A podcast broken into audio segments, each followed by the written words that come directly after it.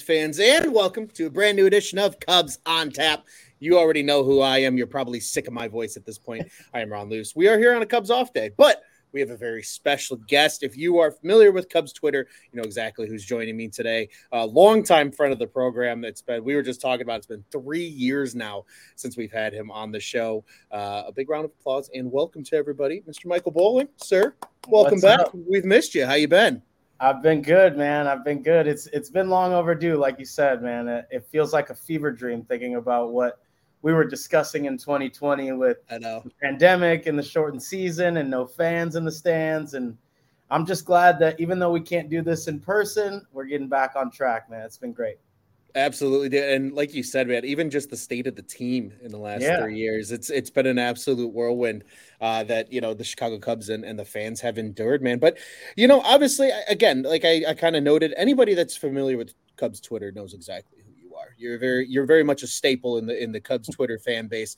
Uh, but for anybody that doesn't know exactly, I feel like everybody knows who you are, but maybe not everybody knows everything you do because you're a busy dude, man. So like, tell us a little bit about uh, you know what you do and kind of what you're up to nowadays.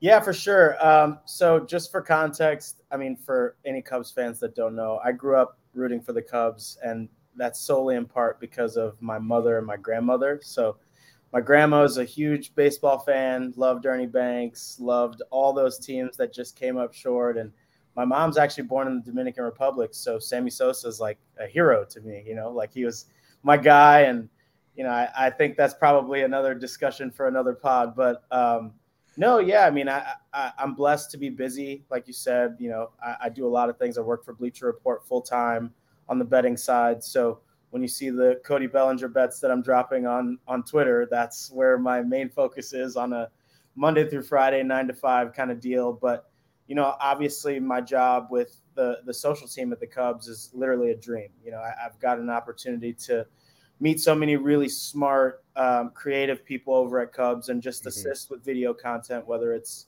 on social, whether it's through partnerships, doing Q and A's for some of the corporate sponsors, whatever they ask me, I'm normally available because it doesn't feel like work to me, man. I'm, I'm a diehard Cubs fan, just like everyone that I'm sure follows the show and, and yourself. And I've got a really unique opportunity to to do what I love for the team that I love. So I'm going to hang on to it as long as I can. And, you know, hopefully when they find someone younger and cuter than me, then I'll be able to pass the baton. But I hope that's no time soon because we got some really fun stuff brewing on the north side, as you know. Hey, absolutely, man. I, I'm right there with you. They'll they'll they'll keep you on for a while, man. You're too good at what you do. But no, and and you know, it's funny that you bring that up because we crossed paths on opening day. Yep. Actually, this year I was, you know, participating in the old hashtag Crackem movement, just like we like to do here at On Tap Sportsnet at, at good old Murphy's Bleachers.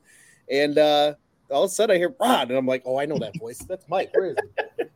I turned around and uh, you were doing stuff for the Cubs social team, and Yep. so uh, a nice little a shout out appreciation, by the way, for that uh, for Cubs on Tap, and uh, that was a cool, that was a really cool end product that they put out after the, the opening day, and you kind of get and do the mini mic work on the on Yeah. the street with all the fans, and no man, it, has been cool to you know follow your journey and, and see everything. I mean, I, I still remember when we talked the first time, and I think you had just started kind of getting into the you know like you're kind of cracking the door open with the Cubs and Yep. the BR stuff is is new since then. So like Yep. it's cool going from like, hey, yeah, I'm a former baseball player. I'm just a big Cubs fan to like now you're like, man, I'm doing it. I'm doing it. Uh, and it's no, it's awesome to see, man. And like I said, like you said, absolutely, this is long overdue. Uh, we've been meaning to get you on for a long time. Uh, a big friend of the program here, but my guy, like I talked to you a little bit before we started the show, man. We're just here to talk some Cubs baseball. It's an off day. yeah. Um, really disappointing series loss here with the Mets. And I think that's maybe a good place to start. We'll we'll we'll we'll make it get better and better as the show goes on. We'll get the negative out of the way early. What did you think of this last series, and what do you think is going through the minds of the of the guys in that locker room right now? You know, going into Toronto.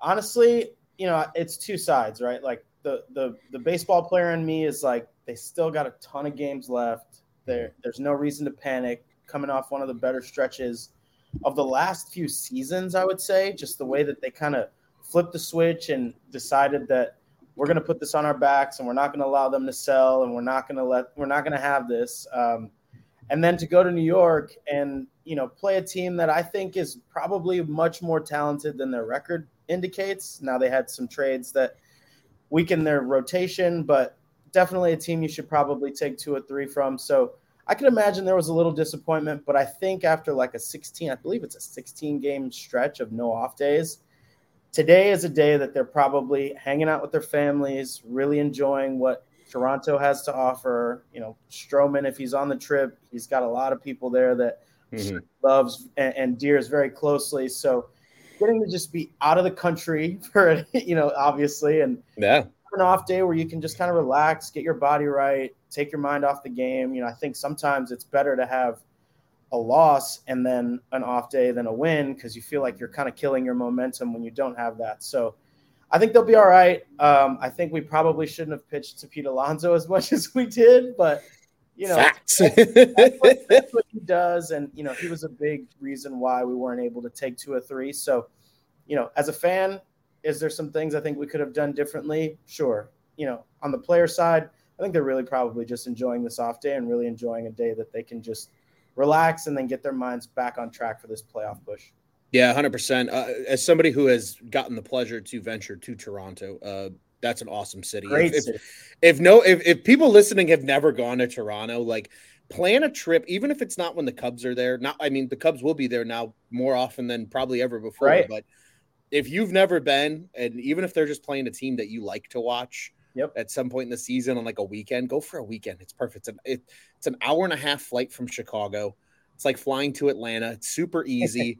Beautiful city. I call it like Canada's Chicago. Is really yeah. what I kind of consider it. It's it's a gorgeous city. Totally. I mean, I think there's a lot of reasons why it mirrors what we have here in Chicago. There's a Lakeshore Drive. There's you mm-hmm. know plenty of neighborhoods, really fun bars, really fun restaurants. Like honestly, I went a couple years back with two of my buddies, uh, Jack and Nathan. Shout out to the boys. And you know, my friend was moving out of the out of the city. It was going west, and we said, why don't we just take a road trip and stop in Detroit, see a Tigers game, go to Toronto, see the uh, the Blue Jays, and it's one of the more fun trips I've ever taken in my life, man. It's a really great city. So, like you said, if anyone watching is is looking for a getaway, a, a, a quick weekend getaway, just have your passport ready, and you'll have a really good time in Toronto.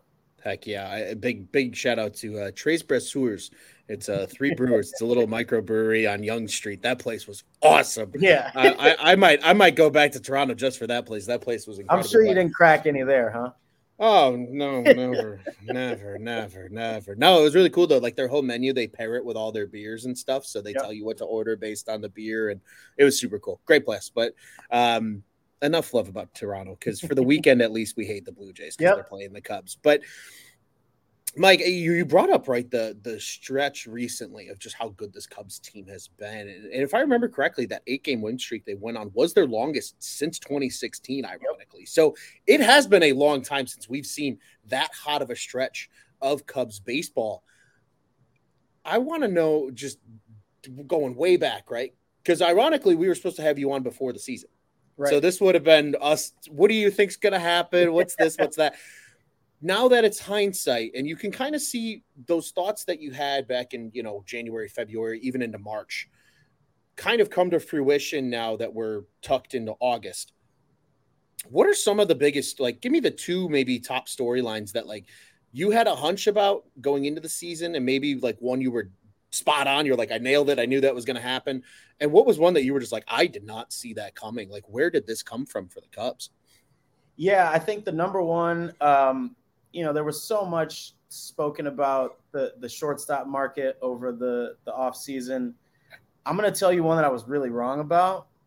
I really wanted Trey Turner. I don't know why. I think he he was just like a bat that I feel like really would mesh well with some of these guys and and mm-hmm. really be able to hit well at Wrigley. And he's had his struggles in Philly, which I'm sure he'll come out of eventually. But sure, when we got Dansby Swanson at the number we got, I was not upset. I, I think that there was a lot of discussion about throw the house at Correa, which warranted very good player.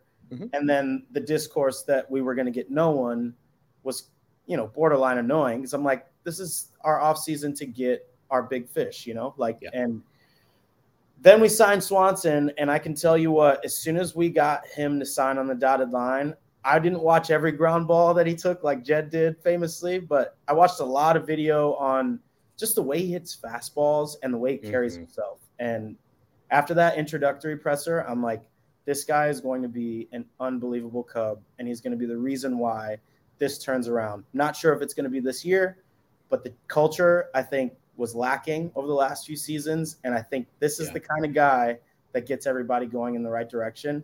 And I don't think I could have been more right at that point. I mean, I think we've seen so much about just how well this team gels. You know, they, mm-hmm. they enjoy playing together, they enjoy the ride, and they enjoy staying in the moment. You know, I think it's really easy to, and we've seen it over the last couple seasons. You know, oh, yeah. you the boogeyman is uh, August first, and you have yeah. to just like prove to the front office that we're worthy of adding and not subtracting. And I think when you sign a guy like Dansby Swanson, who has such a great track record of success and winning, especially recently, mm-hmm.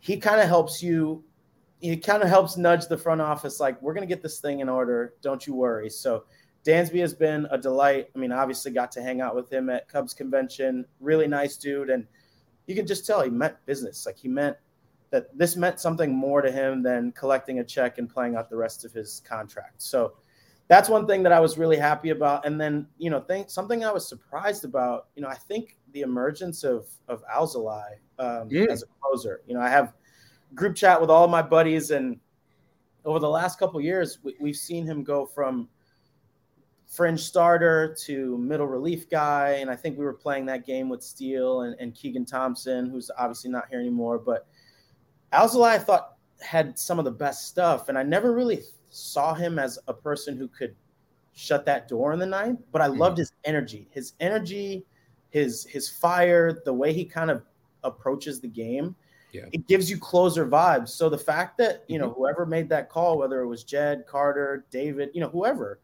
just like let's give him a shot to kind of just let it rip. You know, you're mm-hmm. seeing a lot of success with that. And so that was a surprise. You know, I think we we probably all talked at nauseum on Twitter about who's going to be the guy in the back end of the bullpen. We sign a guy like Michael Fulmer, who's been up and down and things like that. Like, but then you give the ball to a guy who is a, a homegrown cat really loved and ingratiated in the city.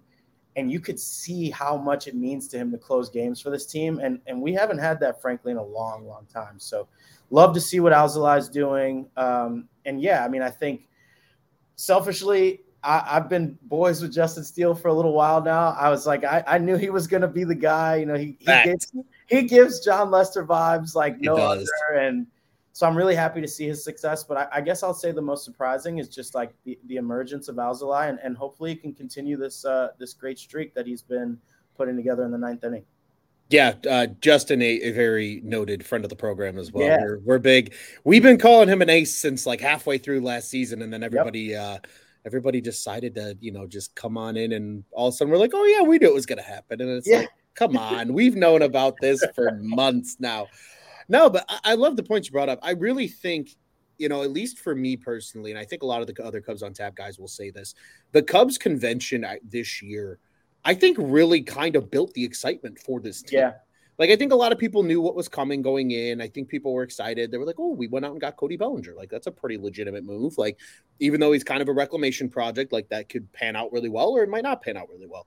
Same thing with Swanson. I think people were excited about him, but I think it was once you heard them speak at totally. Cubs Con, like that's when it all kind of clicked together, right? Because all of a sudden you were like, oh wow, I like what Dansby's got to say, that edge yep. that he brings, that competitiveness, you know, and and then even just hearing from guys like Cody Bellinger and how they carry themselves, like you said, I think it really did kind of I don't even know I want to say necessarily change the fans' perspective on a lot of these guys, but I think it it either validated or it furthered the excitement about these guys. Yep. For a lot of people, and myself included.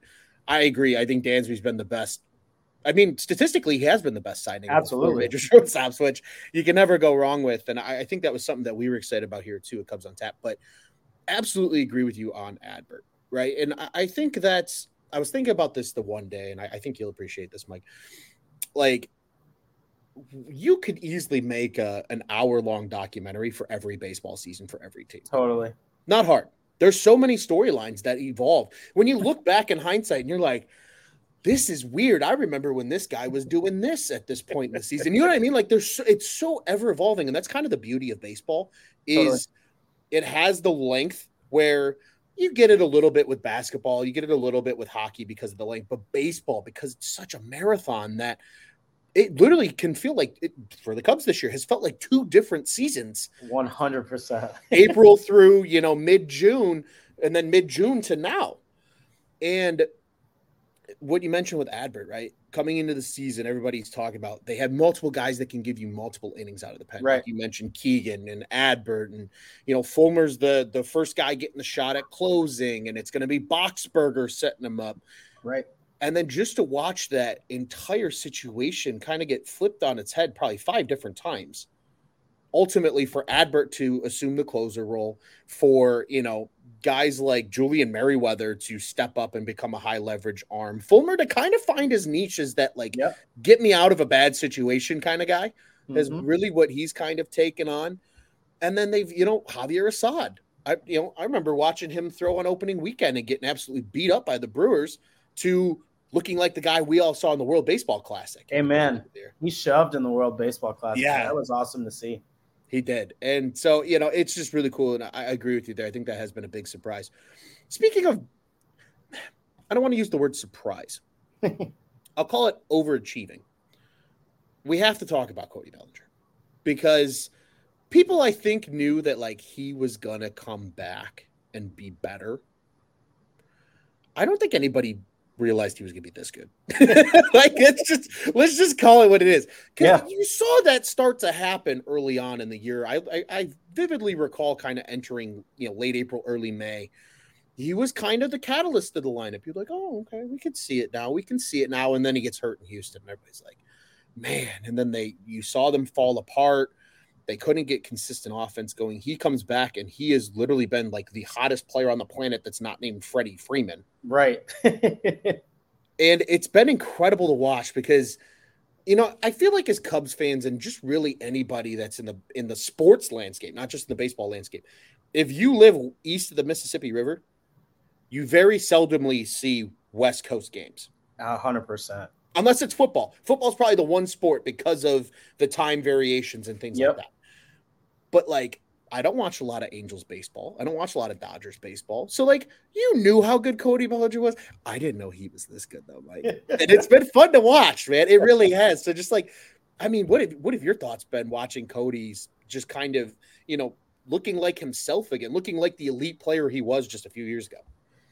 It's incredible. Um, first things first, he's made uh, me a lot of money this year, candidly, because We love that. When you when you when you have a guy who was an MVP, was a Silver Slugger, was you know highly touted, and you know a winner, showing up in the biggest stages. I remember that home run he hit in the COVID year Mm. against in Texas when you know they were playing in the World Series. Like there was just something about Cody Bellinger and that signing, you know, having the fam- familiarity with his old hitting coach and like you know just being the, being able to start new. We all- we all talk, you know, I feel like it's a a broken record when somebody gets traded. It's like, oh, he just needed to change of scenery. Like sometimes it really works, and I think it really did work for Cody. I think Cody's success came when he was really young and he hit some adversity, which a lot of people probably don't hit, even just in general in life, until you get to like 30.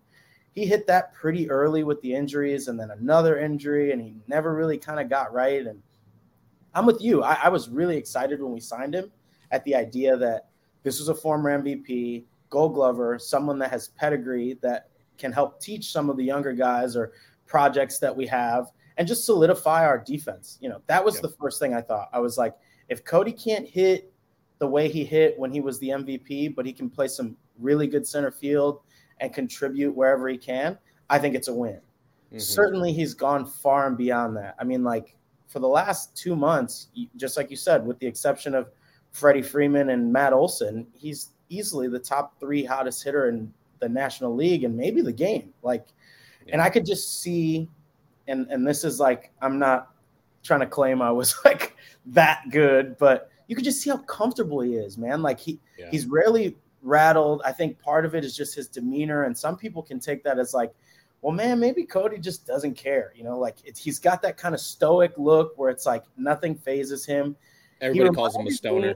Yeah, yeah, and like he reminds me a little bit about of of like Kris when Kris first came up. Yeah. if he wasn't smiling, it almost looked like he was frowning because he smiled so much. Like Cody's not mm-hmm. like a big smile guy, but he's always locked in. You can tell, and you can just see how comfortable he is in Chicago. And his at bats are very, very much like, I know you're not going to throw this by me. I just got to, you know, hit your mistake.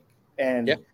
He is just making people pay. The big thing about Cody that has changed over those over these years, though, and his time in the in the Cubs organization is he's just getting on base, man. He's mm. not swinging for the fences every time. If he's down two strikes, he's not really choking up, but he's just trying to put the ball in play. I think the shift rules are helping him a little bit. There's sure. not a lot of shift on the right side, but if you look at his spray chart, I think I looked a couple weeks ago, like hitting a lot of balls up the middle, hitting a lot of balls into the right center gaps. So he's just a guy who's locked in right now. He's comfortable. I think he loves Chicago. I think he loves the stage that is Wrigley Field. And I hope to God that we can have him for another five to seven years because when you got a guy like that who's just so locked in, you know, I think it reminds me of the year we had Nick Castellanos um, after mm. the deadline. And he was like, man, it's just so good to be somewhere where like winning matters. Like. Guy was the hottest hitter on the planet. And I think I tweeted this like, Cody Bellinger's exceeded what Nick did in that year. And Which he was nuts. like absurd that season. So, yeah.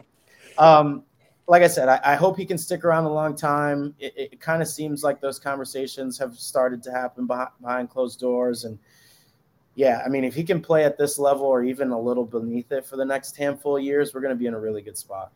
Yeah, Jed's shit ass grin when saying how much Cody knows how we feel about him. Good. He should know. You better let him know how you feel about him. And every morning and be yeah, like, I, I hope morning, it includes beautiful. a lot of zeros. Yeah lots of zeros. Yeah, you say good morning, and instead of instead of O's, it's just like nine zeros. Just add another one. Good. Yeah, just keep adding another one. Just every time he does something good. No, I'm right there with you, man. Like, you know, you know why I think a lot of people underestimated Bellinger coming into this is because of another guy that you just brought up was the Kris Bryant thing right? That former MVP. Mm. You've seen them at their best, but can they ever get back to that point? Right. And I think that gave a lot of Cubs fans a little bit of, dare I say, PTSD in, in a sense, totally. right? Of just like that, uh, is this going to work? Like, is he going to, he's probably never going to be as good, but like, can he at least be okay? Yep. He's been almost as good. I mean, you look at it, his average is better than it was that MVP year, at least as of now. Obviously, that can change, but True. you know, he's a 305 hitter, I think, his MVP year. He's what 331 right now or 330 bananas. I brought that up on the, I brought that up on the on the Cubs on Tap show the other night, Mike. I was like, when was the last time we saw a, a Cubs hitter at any point this late in the season have a 330 average and like a 930 OPS? So I can't remember. it's, val- it's so valuable to have a guy like that though in the middle of the lineup, just mm. specifically to get our the rest of the guys going. You know, like the, the other night when we were down one nothing or whatever it was, and he pops the homer, and it's like I think Ross said in an interview, he's like, okay, it kind of relaxed everyone, and everyone was like, all right, let's make something happen. Like when you have a guy like that who's going really well, it does so much for your offense, and he's he's just epitomized being the catalyst. Like he he's hit anywhere from fourth to like sixth, but he's always been consistent. And like if there's runners on, he's either going to move them over, he's going to drive them in, and he's just yeah. been a mainstay. So, like you said, man, like his numbers are are probably a little better at this point than it was in his MVP season. And I know he missed a lot of time, so he's not qualifying for a lot of those those statistics. But if we had no injury, we'd be talking about a potential top five, top seven NL MVP candidate. Now Ronald Acuna is going to run away with it, but sure, it's been a long time since we had a guy like that on this roster.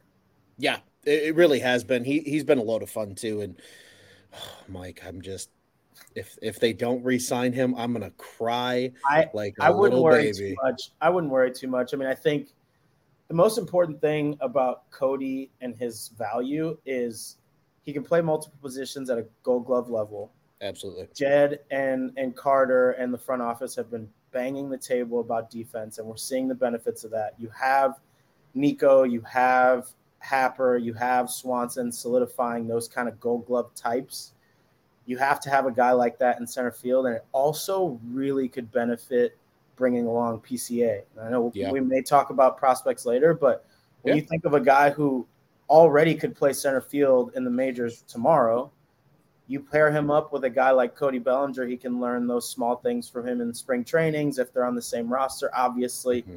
those things help. And Cody Bellinger eventually could move to a corner outfield spot. He can play first base. We have the DH. So we have that like mix and match kind of opportunity. He's just too good a player to let walk out the door, especially having his reclamation season here. We would hate to have him find that secret sauce again and then go play for someone else. So my I, am a betting dude. I'm gonna bet that he'll be a, a Cub when we're when we're talking next year. But you know, we'll see. I, I'm really confident that Jed is is a guy who thinks that he can be someone that's a cornerstone for this franchise for the next you know foreseeable future. Yeah, and I think the craziest part too with Bellinger, like you mentioned, Mike, is his age, right? Mm-hmm. Because you know it's very rare that superstars at the level of a guy like Cody Bellinger, who, you know, like you said, was already an MVP at age what 24, I think yeah. was his MVP year. Yep. Experienced a lot of early success and then teetered off a little bit and needed to kind of find it again. And just like you said, now that he's found it, you don't want to let that go because he's entering yeah. his prime. He's 28. Yep. 28. That's that's the craziest part. You get him on a five, six year deal. He's in his physical prime as a human being. Yep and this could be more of what we see. And just like you said, right? He's valuable in the sense of of the future development, and I definitely want to pick your brain about prospects. Now, you, you set a light bulb off in my head. You know, he, he could help a development of a guy like a, a, a Pete Crow Armstrong. He the the the versatility. I think the DH in the NL is is the best thing for the Cubs because it gives you just another place to put these great bats. If yep. you know, if if your four outfielders next season at some point are Cody Bellinger, Ian Happ, Seiya Suzuki, and Pete Crow Armstrong. It's pretty solid, man. You just you just play merry-go-round all day long with those guys. Yep. Whoever's not playing the outfield that day is the DH. Keep yep. it moving. Like because they're, they're all that good. Well, assuming Seiya can get right, which the New York series gave me a little bit of hope for that. But yeah, I mean, uh, he's he's been incredible. Uh, uh, my boy here, Mr. Ricotta, uh, he's betting dude. He, he's he's already recruiting you for an on-tap bets show, Mike. I'm so, so uh, ready, Joey. I'm ready. On the lookout. You can hit me anytime. Be on the lookout for that. An earlier comment as well from our boy Jake Bunowski over at Dingers says uh, he felt zero trepidation. Man, you guys with these 25 point like Scrabble words today. I love it. Uh, he says when Bert came in in the ninth, he says his boy's nails. Mike, I mean, there, there's so much, there's so many fun things to this season, right? One of you know, two of my favorite players are, are Stroh and Steele, and I I want to just get your your thoughts on how you feel about the team.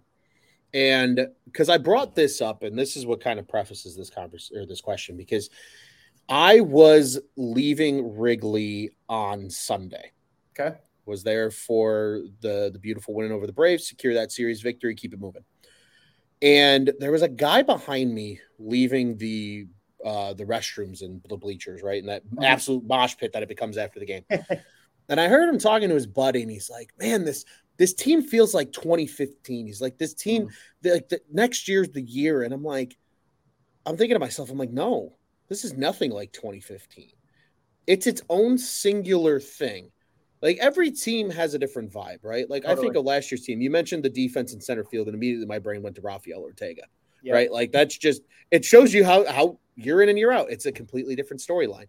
And my thought is 2015 is is its own thing, right? Like it was a year of this promising youth and a team that overachieved sooner than we ever expected. 100%. And then did take it that step further in 16 and kept it moving. But then we saw what happened in 17 and 18 and 19, and this team eventually tailing off into the, I call it the great sell off of 2021. This 2023 team to me is it's almost its own enigma because you, you start out the season with all this promise that at least within the Cubs fan base, right? It was probably very siloed. Yep. But people were excited. Everybody's like, this team's got potential. Like you could see it. It was, yes, a lot of things need to go right, but if they do, this team's going to make a lot of noise in the NL. And we got the glimpse of it in April. And then that brutal month of May came along. Yep. And then they played 500 ball in June, and everybody's like, "Man, this team just they were that close." Mm-hmm. And then they turned it on. And now you're starting to see what this team plays like at their best. And it's kind of crazy. It really yeah. is. And it's just it's it's become this, this its own enigma. It almost feels like, dare I say, the the Nationals in 2019 getting hot at the right time, or you know the the Braves doing it in 2021. Not saying the Cubs are going to go on and do that. I'm not that risky of a better, at least personally myself.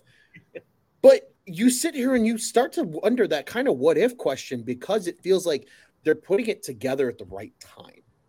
So yeah. I just I want to get your just what is your feeling enigma wise of this team? What is this 2023 Cubs team to you, Mike?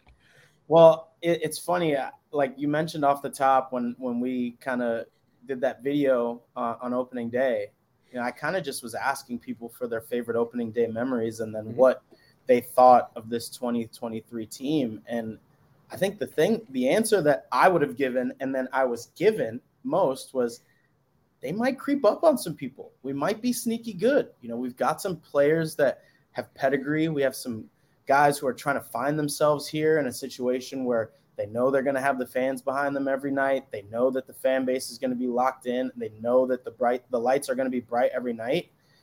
And truly, I, I agree with you. I, I can't compare this team to 2015 because for a lot of reasons that was like the beginning of the golden era and mm-hmm. we didn't know what we didn't know. That team was scratching the surface of homegrown products, taking the stage, taking the reins of the city, and then captivating the world. So while that was a really fun season, I can see the parallels that someone might take, but this is completely different. This team is not built on the three run homer. This team is not built for slug.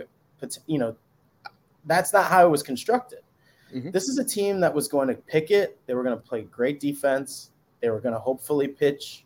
We saw a lot of great pitching from Stroh early. I know he's had some injury.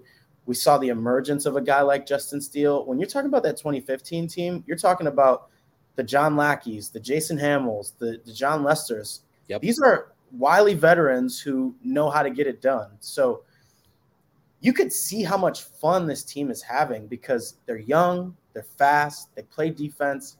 And I think the number one term that's going to define the season is resiliency.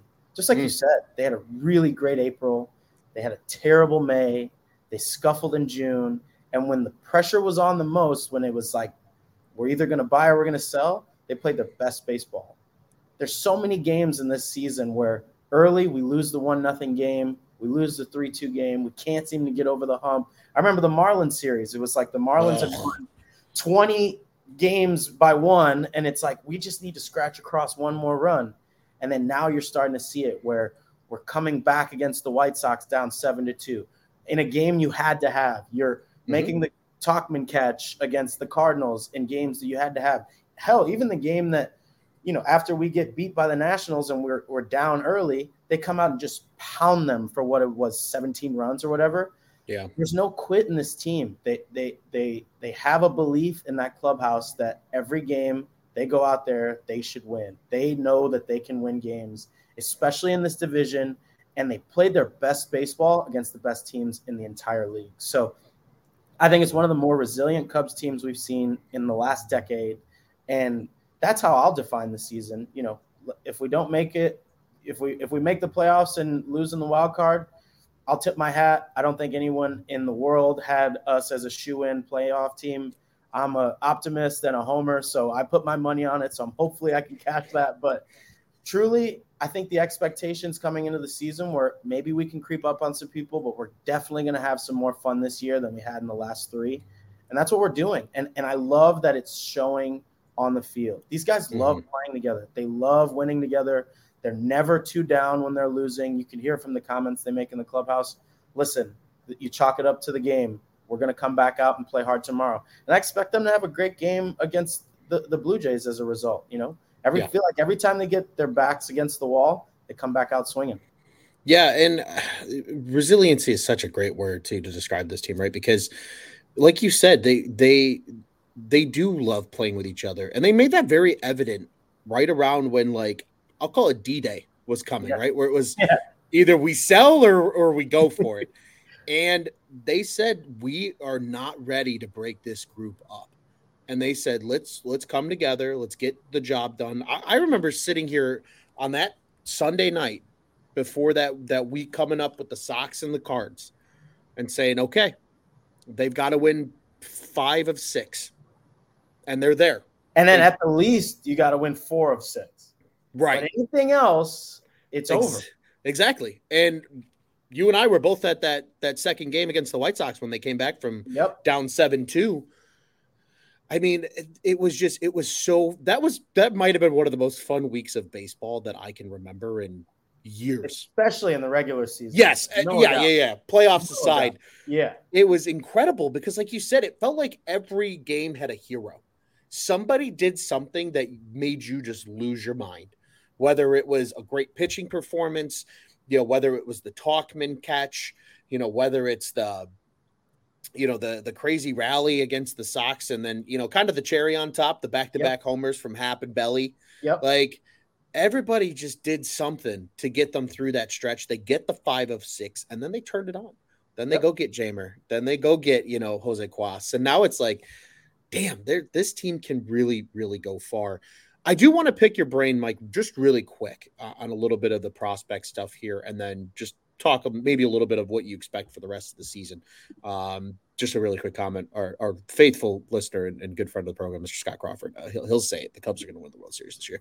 Mike, I, I uh, put my money on it, Scott. I put 25 bucks on them at 60 to 1. Um, I don't see why not, man. They, they proved enough to me after that. You know, like you said, that week told me a lot. They knew the pressure. They were exceeded expectation at that moment. They play in the moment. So I, I said it in a video. If you got pitching that's solid enough, you're going Mhm. to play defense and you can get some timely hits, all you got to do is get in, man. That's it. We've seen it with the Phillies. They made a run all the way last year and they came up a little short. But like you said, the Braves, the Nats, there's precedent there. And all those teams are great defensively. They pitched well and they got timely hits. So I, I'm with you, Scott. That comment was awesome. That just fired me up, man. hey, I'm I'm right there too. Like I, I sit there and I every after every game, especially lately, right? I like go to the ballpark and then I leave after like a win, and I'm like, what if?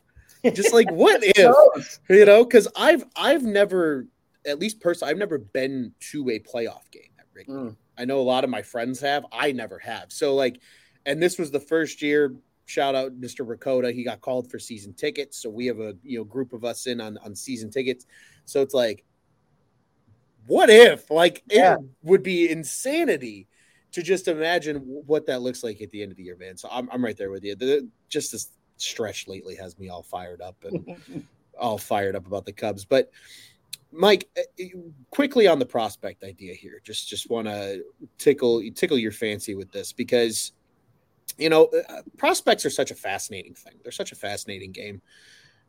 People, you know, oh, this guy's a surefire, no doubter. You know, we we want Billy Beane. He's he's a five tool prospect, and then he never pans out in baseball. Like, it, it really is a crapshoot at the end of the day with prospects. And obviously, I think the closest thing that we've had to a surefire prospect in recent memory is probably PCA. Yeah, Probably the closest thing. At worst case scenario, he's a decent, you know, solid major league hitter. He's a gold glover in center, and he, he's he's going to give you Javi-esque, you know, plays on the base paths because the dude's just. Uh, I I think Wow. there's a little something screw loose in his in his brain, or just the way he plays, Love which is awesome. I love that too. but like in your eyes, you know, maybe a PCA aside, like what's the one prospect on the, in this farm system right now that gets you excited as like a guy that you think can legitimately come up between, I'll say now and the end of 2024. That's really going to make a difference on this roster, not just like come in and fill a, you know, like a like a Mike Tauchman type spot Hmm. where you're a fourth outfielder, albeit he's played incredible, but Yeah. like who who's that guy that comes in and is just like a staple in Chicago for the next 10 years in your in your eyes? So I, I would normally go on the on the hitting side. I mean, I, I've dissected a lot of hitters, especially of our prospects, um, because I'm really high on the Owen Caissie's of the world. Um, you know, I think he can be a really, really good bat. You know, I'm really high on Mervis still. I haven't given up on him. I think everyone's maturity at the at the major league level is is not linear. So, you know, when you're talking about guys like PCA and Owen Casey and Matt Mervis, we got to see what they can do when the pitchers make adjustments to them when they Yeah. get to the bigs. You know, it's a big difference. But my guy that I can't wait for, Ron, is I'm a Cade Horton guy, dude, through and Mm. through. I watched him pitch the College World Series a couple years back and Yeah. was absolutely blown away. And like full transparency, the last time I saw a guy like that at the CWS, and I was like, holy crap, that guy's good.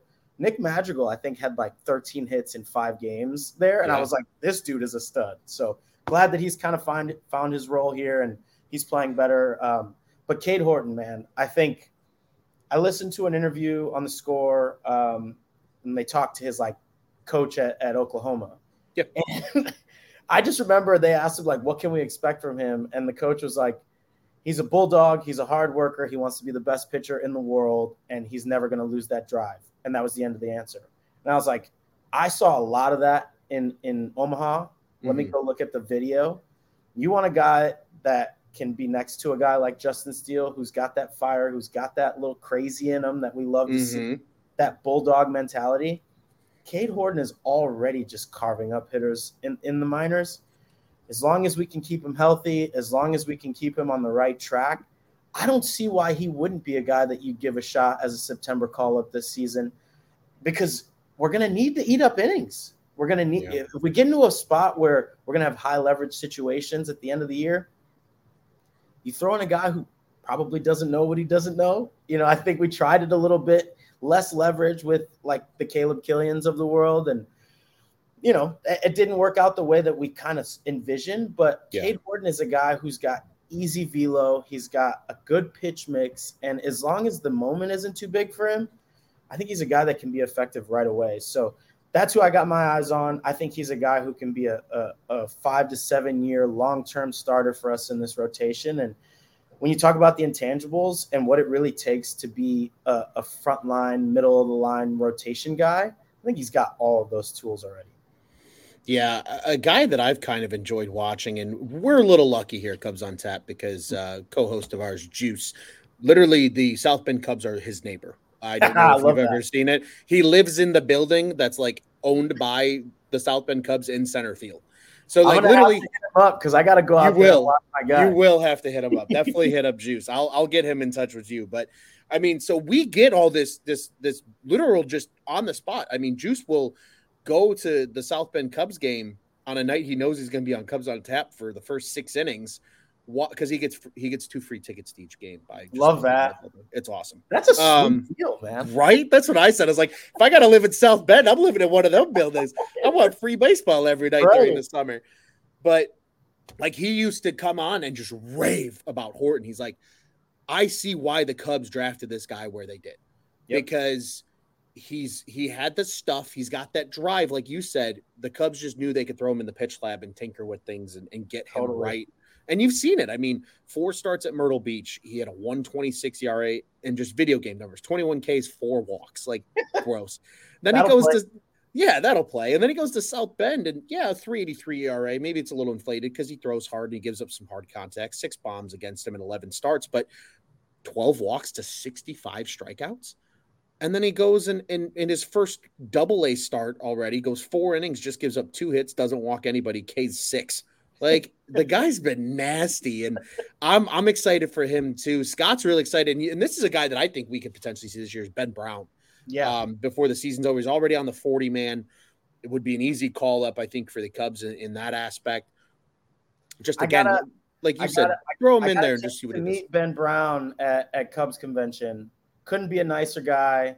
And truthfully, like I know we've said this a couple times, but maybe like the front office's idea this this go around was like, let's get the crazy kind of pitcher dudes. Because I could tell I there's something in Ben Brown that's like there's might be a screw loose in there in a good way, and like Yeah, that's those are the guys you want though in like the seventh, in the 8th Mhm. that that are not going to back away from, you know, one out runners on first and second. Like those are the moments where you need those guys in high leverage that are going to throw fastballs by people, but also not be afraid to challenge. You know, the thing that you hate most when you're talking about a guy who's young, who's trying to eat innings, who's trying to you know shut down some innings late, especially like in a September call up situation, you don't want him to be scared. You don't want him to be nibbling. You don't want him to be mm-hmm. outside of the zone. I think David Ross would tell anyone, I'd rather a guy trust his stuff, go after these hitters, and if they hit him out, they hit him out. Fine. But you can't be a guy who's walking dudes because then you're just adding to the damage. I think Ben Brown is a very, very viable candidate to come up and give us some good innings because similar to Cade Horton, he's got the stuff. He's definitely a guy who's reliable. He's not going to be a guy who's walking a ton of people. So I'd love to see him come up, man. I think he deserves a shot, and I think he'll be really good for us. Yeah, Scott agrees with you. Baseball needs more Zambrano crazy type pitchers. I agree. It's good for the game, man. Everybody loves that guy that's got that tick on the mound, that just absolute knucklehead where you're just like, this dude's nuts, but I love it. And yeah, it's that competitor in them, right? That that I think the front office is really zeroed in on with pitchers, especially is these guys need to have that competitive edge that when you're on the mound, you can go out there and bulldog through a six inning start for us, like a Justin Steele has. I think Justin Steele's just the he's the first course of what we're I think going to see with with pitchers in the future. But yeah, I, am right there with you. I, I, think you know Horton's a guy I'm excited about. Caissie as well. Um, ben Brown. I mean, there's a lot of guys that if they put it together, spoiled, they, man. They can have a Yeah, it's nice. It's it's nice having a good team and a good farm system. It, yep. It's kind of cool to see both. But Mike, final question for you: The Cubs, as of today, are two and a half out in the NL Central behind the Brewers. Officially, a half game out in the wild card behind the Marlins for the last spot. What do you think? What happens here down the stretch over the next what forty ish games or so? Um, where where the Cubs sit come October first? I think that I think no doubt we'll be right there in the wild card as needed. I we have some more games against the Brewers, which are going to be must wins. Um, but I don't see why Absolutely. this team doesn't win the division. Um, you know, I think we have the easiest strength of schedule coming in in the mm-hmm. National mm-hmm. League. As long as we can take care of business of the teams that we're supposed to take care of, you know, I think my my coaches used to say, as long as you can win two out of three, you're probably going to be fine if you can win those series when, that you're supposed to win, we've got some really, really favorable matchups coming up. We got two with the Sox, I think four with the Pirates, and then mm-hmm. we got to play Detroit. Like the Royals are in there the too. Royals are in town. Like you got to beat up on these teams and just show people that you're real. And that stretch where we won those eight games in a row, sure, we were playing lesser record competition, but you're talking about your biggest rival, you're talking about your crosstown rival, and you're talking about a team that – is definitely underperforming in the Nationals. You take care of business there and show people, all right, we're for real. And then you mm-hmm. parlay that with taking two out of three from the best team in, in the National League, best team in baseball. I don't think we're going to get anybody's like halfway decent games anymore. We've arrived, man. Like people know we're good. People know what we're trying to do. So we're going to get everybody's best shot. We're going to learn a lot in the next 14 days or so because the records on those other sides don't show very much, but we're going to get everybody's best shot. So if we can handle business there, take care of the Brewers when we when we run into them, I don't see why this team can't win the division. I think that they have all the tools as long as we can stay healthy, get people right. There's no reason why this team can't win the division. And then, like I said, I put 25 bucks on them to win the World Series at 61. so obviously, the homer in me came out a little bit, but all you got to do is get in. We've seen it yeah. so many times, and it's just like that in sports. The playoffs are the way they are, and they're set up the way they are because we need good stories. And what a story it would be! Just get this team in there and see what they can do. Yeah, I mean, look at last season, right? Nobody, nobody penciled in the the NLCS to be the Phillies and the Padres. I mean, we had just smoked them. We just, we, we basically like put them in there, like basically ended their season and yeah. as soon as they left here, it was like, all right, it's time to do it. And they went on their run. Yeah. It just goes to show that's the beauty of baseball, right? Because of the, the difference the difference in the marathon to then the the playoff sprint, anything can happen. It's who gets hot at the right time. And I'm right there with you. I think they can win the division. Absolutely. Um, it's gonna be fun, man. And like you said, a, a, good Blue Jays team this weekend, but then two with the White Sox, another off day baked in on bookends of that Sox series, and then um, you know, three with the Royals, three with the Tigers, four with the Pirates, and then I believe it ends with three with the Brewers before their next off day. So yep. um, that's the schedule from here on out. Mike, where can Rob, people can find you? Question, brother. Absolutely. What you got for me?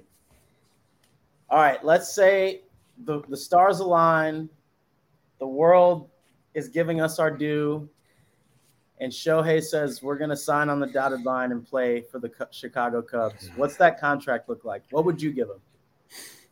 Mm, What would I give him, or what do I think it's going to be? Because I think it might be two different answers. Let's let's do both. I'm very okay. curious, man. I love talking to to you know. Obviously, you guys do a great job at Cubs on Tap, and I'm always kind of checking out your content. And I think that if you're a good baseball fan, this is a question that's super fun. So I figured I might lob one at you. So I think if I if I could get him at my perfect dollar value, I'm willing to come to the understanding that you're getting two elite players effectively right. with Shohei Ohtani, and I think that contract starts with a 4 mm-hmm.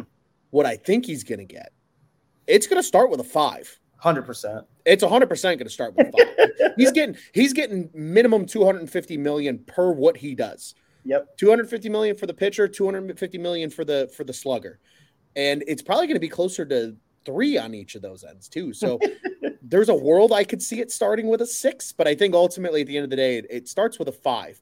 And yeah. I think the second number is at least a five, if not higher. that's that's where it is. I, and, I uh, like it. It's gonna be a lot of money, man. that yeah, dude's gonna I mean, be really, honestly, really rich. It's it's really fascinating to to I don't I don't remember who tweeted this, but someone tweeted like, I'm just really happy that I'm alive watching Shohei Ohtani and doing what he's doing. You know, like we're we're baseball fans. We love the history of baseball, and like I don't want to hear anything about Babe Ruth. Like he was playing with waterlogged baseball. I was whatever. playing against Babe Ruth. I've never so, played baseball a day in my life, Mike, and I was playing against Babe Ruth. so so when you see like the most this is the most talented time in baseball history. I mean, I think Absolutely. it's easy to say that. Everyone's throwing in the mid 90s. We got guys stealing bases again. You see the athleticism. So I'm with you, man. I think Shohei demands a five. Um, it's probably closer to 550, something like that, like you said. I just, the thing that makes me so happy, and it could be smoke, it could be mirrors. He's got a friend on the roster, obviously. Love Seiya. They're, they're homies that go way back. Yeah. So we'll have a seat at the table. For sure. And I remember having a seat at the table the first time. Absolutely. But this feels like the the underlying storyline for this season is like, can you prove to a guy who's coming into free agency that you're a legitimate contender and are committed to winning? And that, if we don't make the playoffs, if we don't make a deep run in October, could be one of the more important things of this entire season. If you can convince Shohei Ohtani, who's been in a city where they don't have the turnout, they haven't made the playoffs, they haven't made a real serious commitment to building around him, mm-hmm. you can prove to him that we will go all in, we will be a contender, you put us over the top as a contender who knows, man? Just having a seat at the table is nice, but having some legitimate reasons why he would be a fit here. If I'm Jed, if I'm Tom, I think they understand the marketability of him. I think yeah. they understand what it does to the franchise globally. Mm. Seems like a home run, dude. Like it really feels like you kind of open the door, sit him down, get him a Chicago dog and a beef, and then say, "You put the number on the piece of paper, and we'll give you what you want." Yeah, I mean, especially too if this if this is finally the time this this front office and this ownership is willing to spend real money and says, Belly, sign on the dotted line. Shohei, yep. sign on the dotted line. It probably costs you a Marcus Stroman, realistically. Let's just True. call it what it is. But you know, if you can move a, a, potentially a Drew Smyly contract and you bring in another guy who's very serviceable, Taillon's pitching like Taillon should. Yep. Steele's been Steele. Maybe maybe we get a, a, taste of a Jordan Wicks or a Ben Brown as a starter next year. Shohei it's himself is a starter coming in too. Like yep. uh, that's the beauty of it. God, that would be that would be insanity, absolute insanity. Like I, I won't know what to say in that episode if that happens. Like I'll be sitting here just dumbfounded. I'll be staring at whoever's on with me and just being like, "What do you want me to say?" Yeah, like it's it won't it won't comprehend if it happens. I think that's the crazy part. It's it's it's really funny. I think you know my girlfriend always talks talks crap about me when we're with our buddies. Like sometimes I'll have like dreams that I'm like friends with Justin Fields and like the the Bears have won the Super Bowl, whatever. But like the idea that you know I've had dreams that Shohei is a Cub and like think about the, the possibilities when you have a guy like him and you put that legitimacy, that stamp that like we're going for it every year. We're gonna every year that he's here, we're going for it. How I feel like anyone on the back end of their their career who's still good, it's gonna be like, yeah, hell yeah, I'm going to play at Wrigley Field with Shohei. You know, we kind of got a taste of that after 15. It was like, all right, we'll, we'll add some pieces, we'll get some vets, and we'll really go for this thing. And man, can you imagine? Like, it's it's almost like the LeBron thing. Like LeBron, mm-hmm. like people want to just go play with him for the veteran minimum. Like this is to yeah. a different level. This is to a way different degree. Like we're talking about a generational unicorn.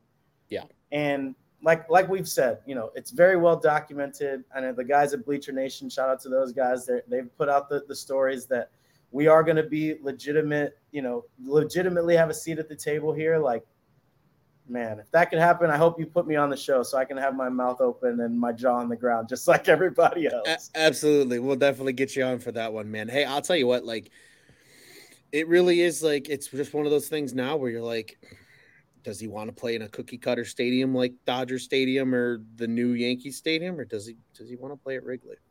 It's it's there's a reason that we'd say it's different here because it True. really is. It really it is. Just, it's such a unique environment in the sport, and there's really nothing like it. And that's why the Cubs are the Cubs, and it just people got to deal with it. And if they don't like it, tough shit. I don't care. But Mike, before we get out of here, buddy, where can people find you and all your great work?